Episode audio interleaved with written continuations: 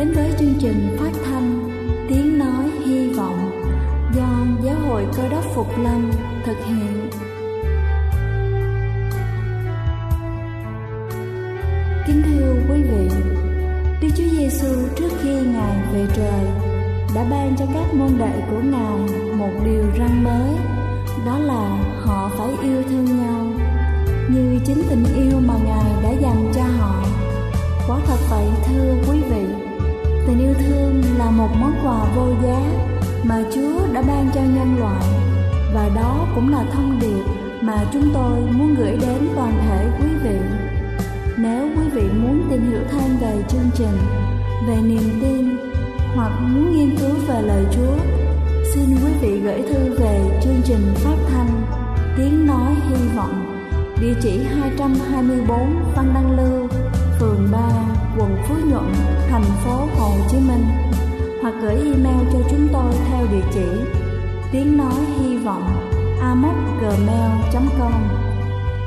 Ngoài ra, quý vị cũng có thể liên lạc với bất kỳ hội thánh cơ đốc Phục Lâm tại địa phương gần nhất.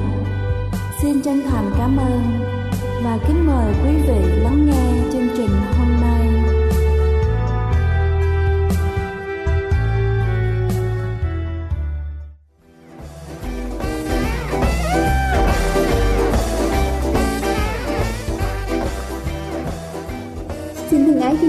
Vị khán giả trên khắp cả nước.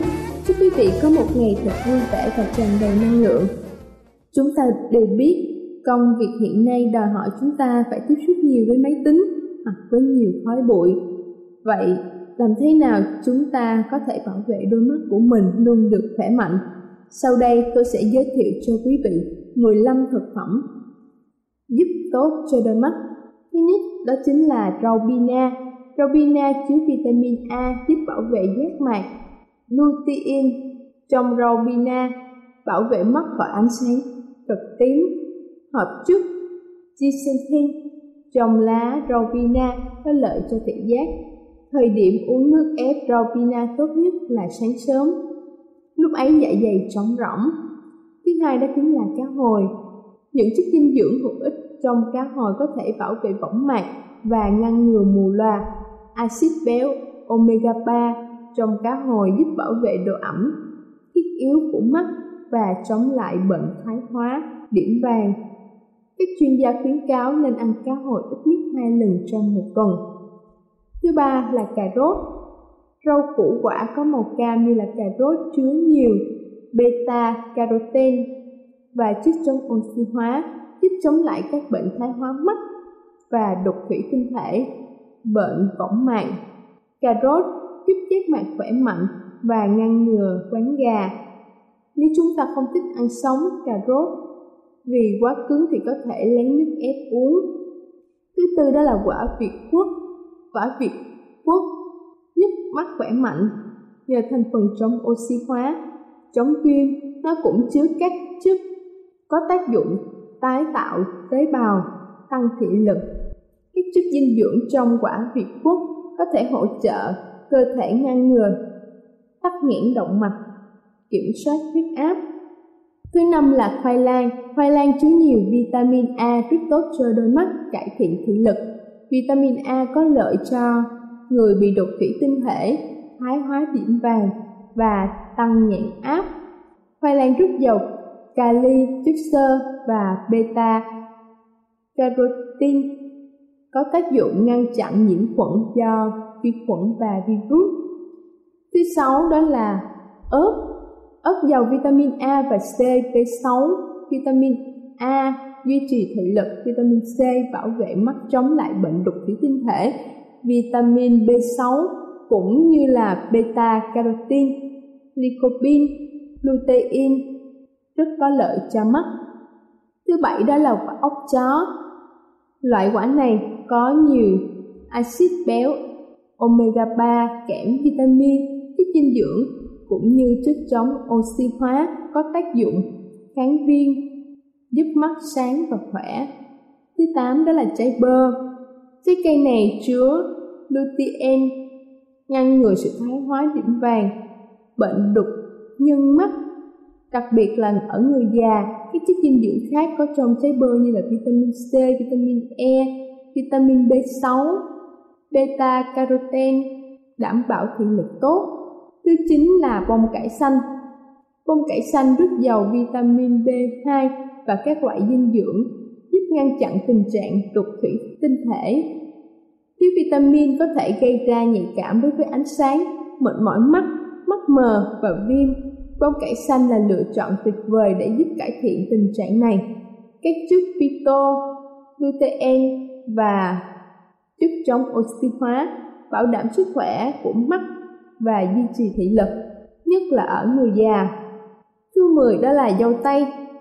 Loại trái cây này chứa một lượng cao vitamin C bảo vệ cho đôi mắt khỏe mạnh và kháng viêm tốt. Chất chống oxy hóa có trong dâu tây giúp ngăn chặn sự khô mắt thái hóa điểm vàng cũng như các khuyết tật thị giác nên tăng khẩu phần ăn có dâu tây để làm giảm nguy cơ khuyết tật mắt liên quan đến tuổi tác. 11. Là chocolate đen Chất chống oxy hóa như là flavonol có mặt trong chocolate đen làm tăng lưu lượng máu đến võng mạc. Ăn thường xuyên thực phẩm có flavonol, thị lực mắt tốt có thể nhìn cả dưới ánh sáng mờ. 12 là lá và rau xanh.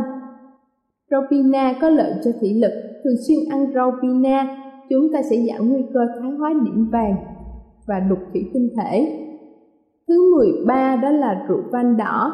Rượu vang có chứa hợp chất lavonol, tốt cho mắt. Chúng ta có thể uống rượu vang nhiều lần trong tuần, nhưng phải điều độ nó còn tốt cho tim và làm giảm nguy cơ các bệnh khác. 14 là cà phê và trà. Cà phê và trà giúp làm giảm khô mắt, tuy nhiên nên dùng cà phê, trà vừa phải để tránh những tác dụng phụ. Và cuối cùng, kính thưa quý vị đó là đậu mắt đen.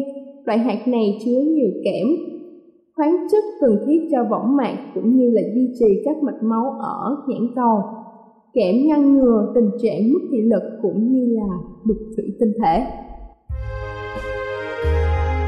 Đây là chương trình phát thanh Tiếng Nói Hy Vọng do Giáo hội Cơ đốc Phục Lâm thực hiện. Nếu quý vị muốn tìm hiểu về chương trình hay muốn nghiên cứu thêm về lời Chúa, xin quý vị gửi thư về chương trình phát thanh Tiếng Nói Hy Vọng, địa chỉ 224 Phan Đăng Lưu, phường 3, quận Phú Nhuận, thành phố Hồ Chí Minh hoặc gửi email cho chúng tôi theo địa chỉ tiếng nói hy vọng gmail.com Ngoài ra, quý vị cũng có thể liên lạc với bất kỳ hội thánh cơ đốc Phục Lâm tại địa phương gần nhất. Xin chân thành cảm ơn và kính mời quý vị tiếp tục lắng nghe chương trình hôm nay.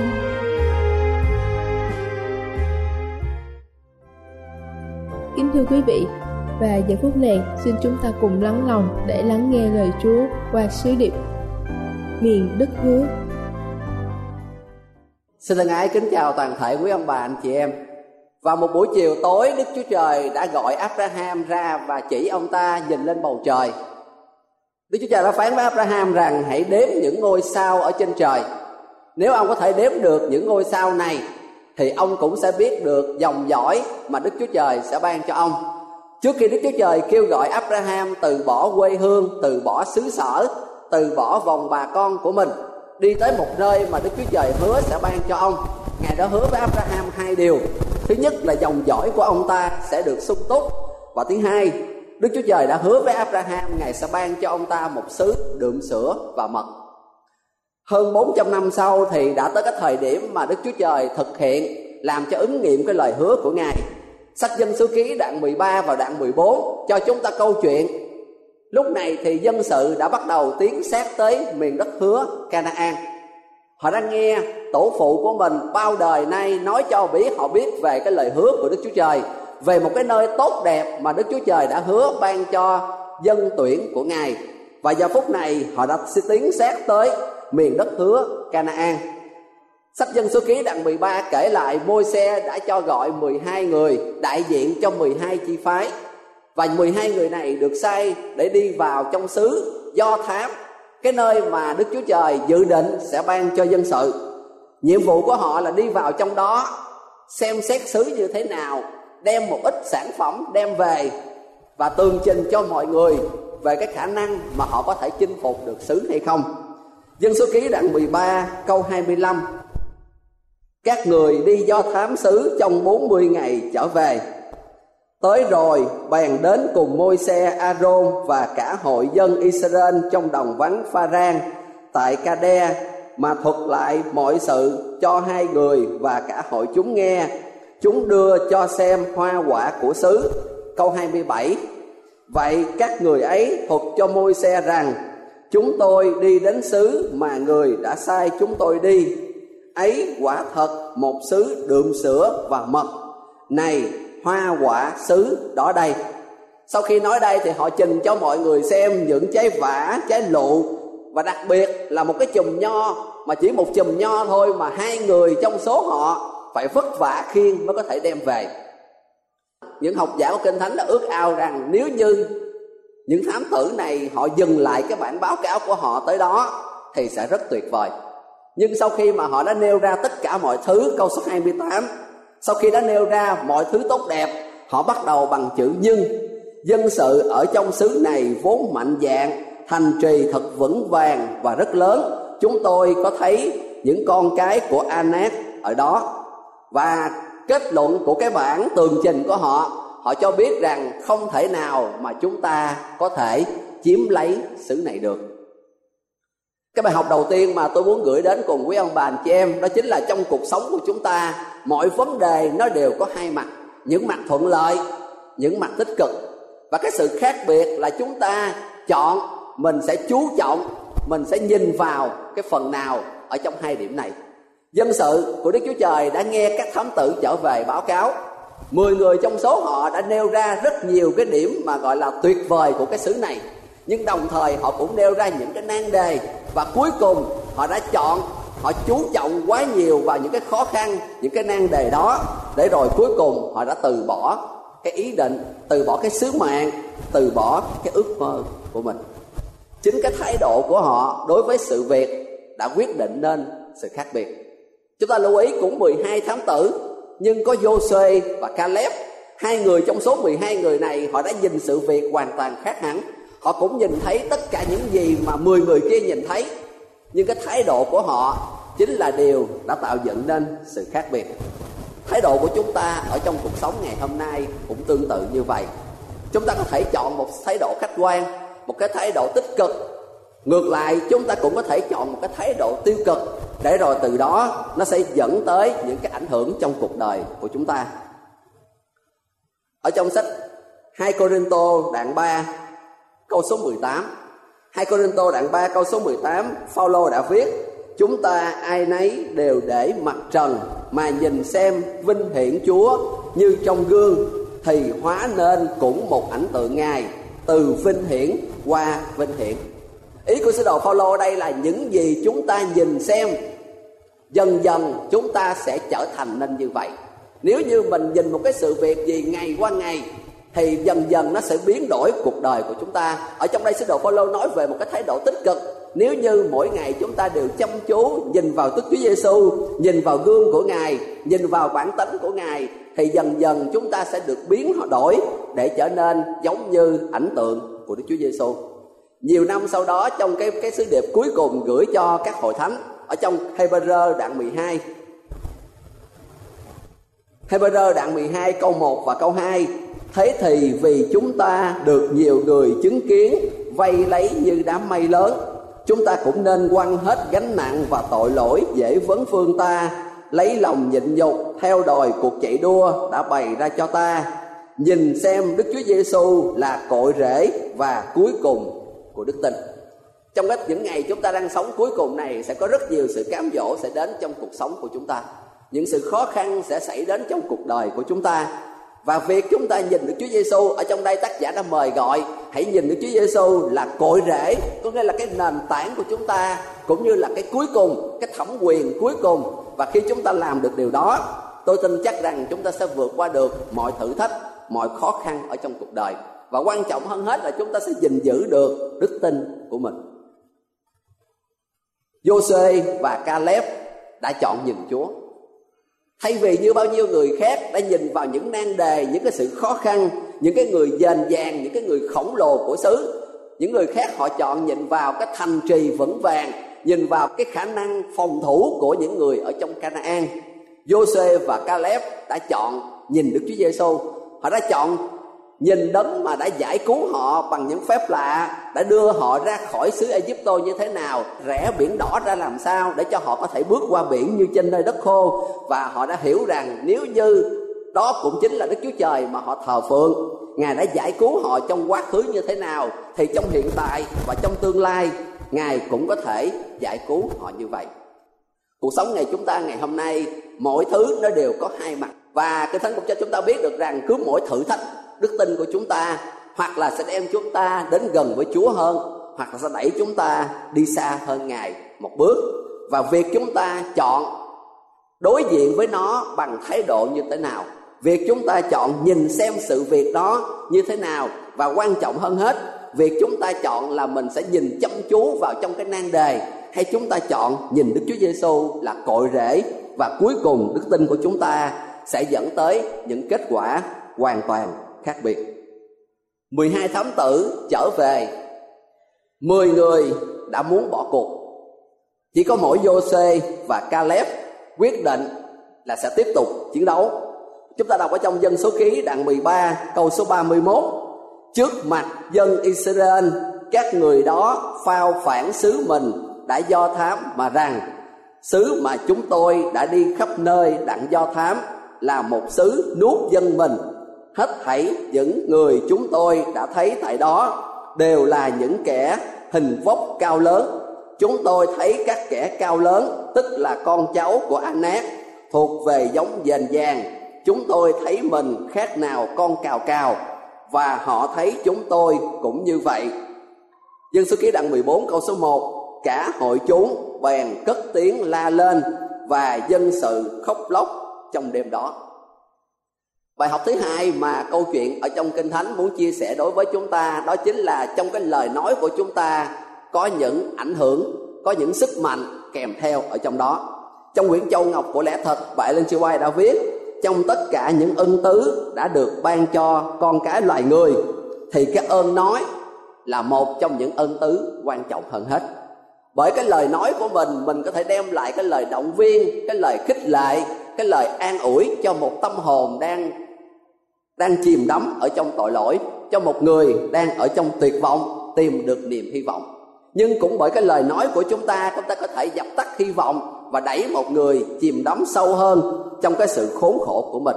Và chính vì cái lời nói này của 10 người thám tử đã khiến cho chẳng những họ không muốn đánh, họ không muốn chiến trận, họ muốn bỏ cuộc, nhưng chính cái vì là cái lời nói của họ đã khiến cho tất cả những người Israel còn lại cũng đã chọn đứng về phe của họ ở trong sách châm ngôn đoạn 18 sách châm ngôn đoạn 18 câu số 21 sống chết ở nơi quyền của lưỡi.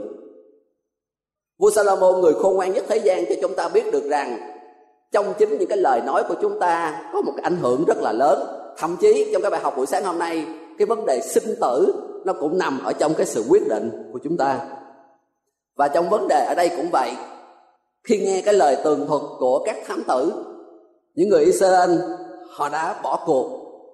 Dân số ký đoạn 14 câu số 2 hết thảy dân Israel lầm bầm cùng môi xe và Aaron cả hội chúng nói cùng hai người rằng, chớ chi chúng tôi đã chết trong xứ Egypto.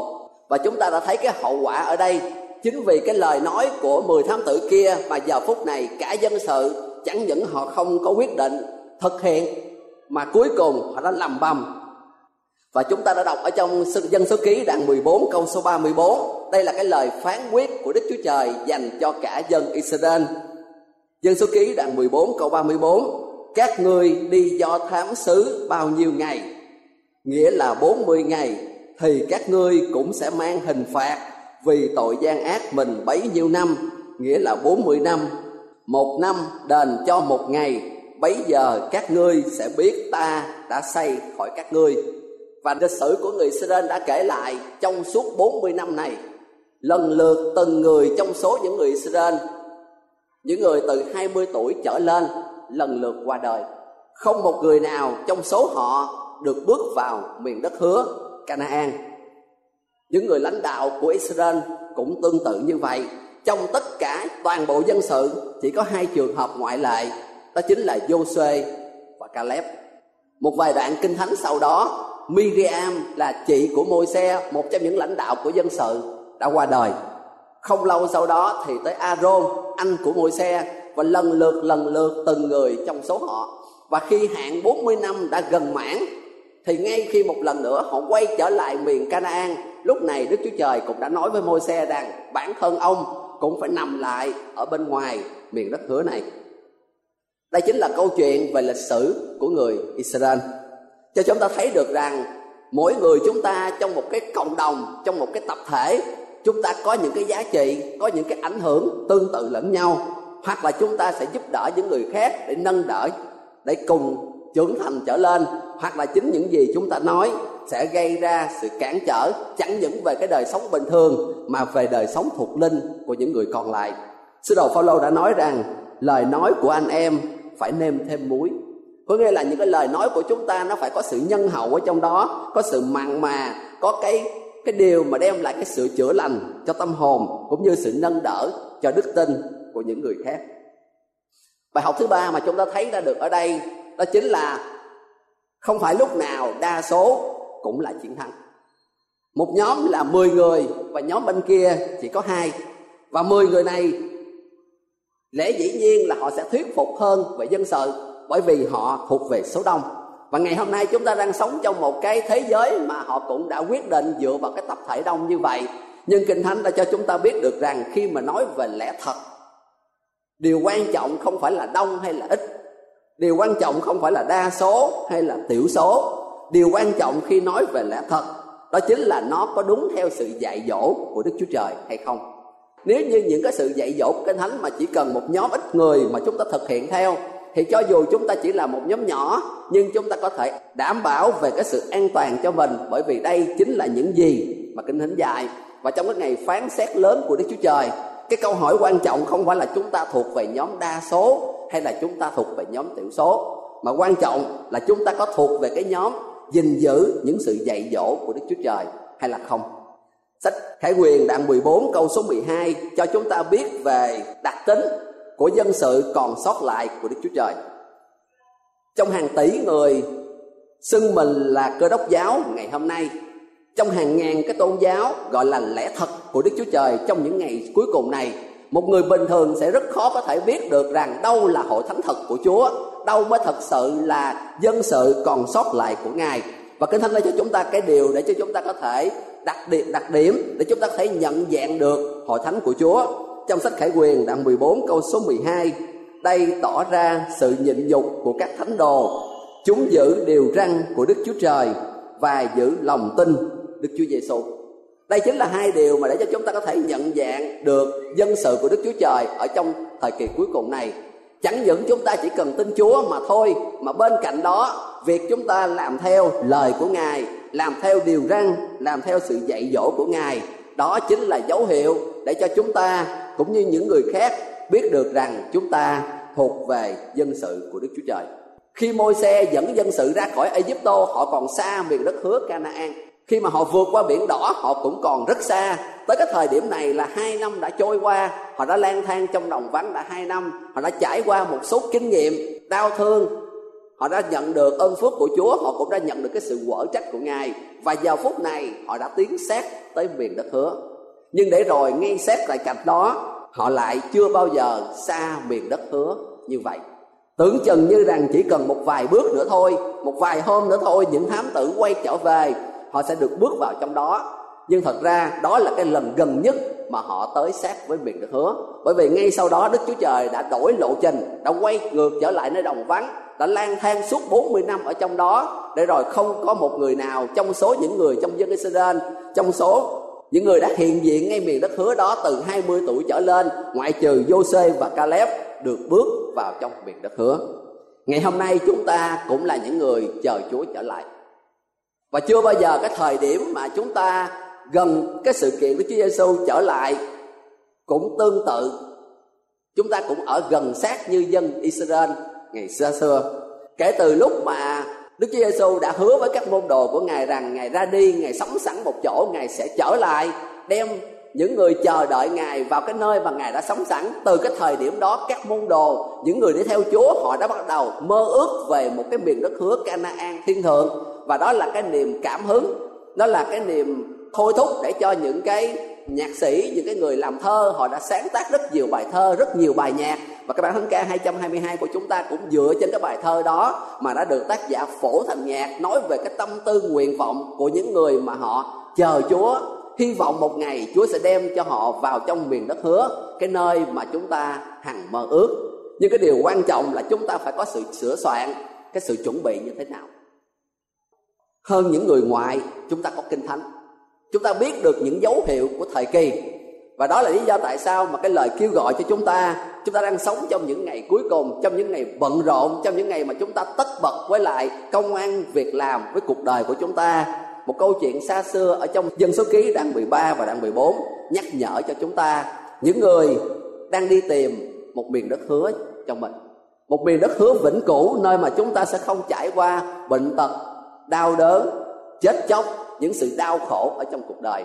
Đây chính là nơi mà chúng ta mơ ước. Đây chính là nơi mà chúng ta đã tìm kiếm.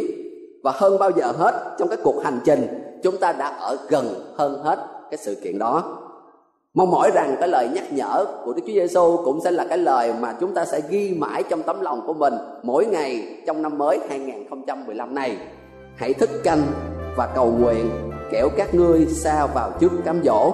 Tâm thần thì muốn lắm mà xác thịt thì yếu đuối tôi ao ước và mong mỏi rằng không một ai trong chúng ta có mặt trong nhà Chúa buổi sáng hôm nay sẽ lại bỏ lỡ cái cơ hội có mặt ở trong nhà Chúa, có mặt ở trong cái miền đất hứa Canaan vinh hiển, vĩnh hằng mà Đức Chúa Trời đang sắm sẵn cho mỗi người cho chúng ta.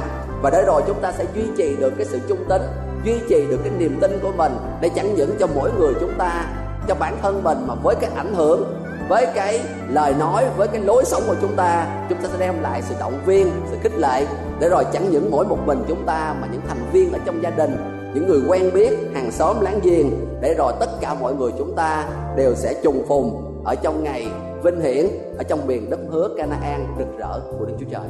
Amen.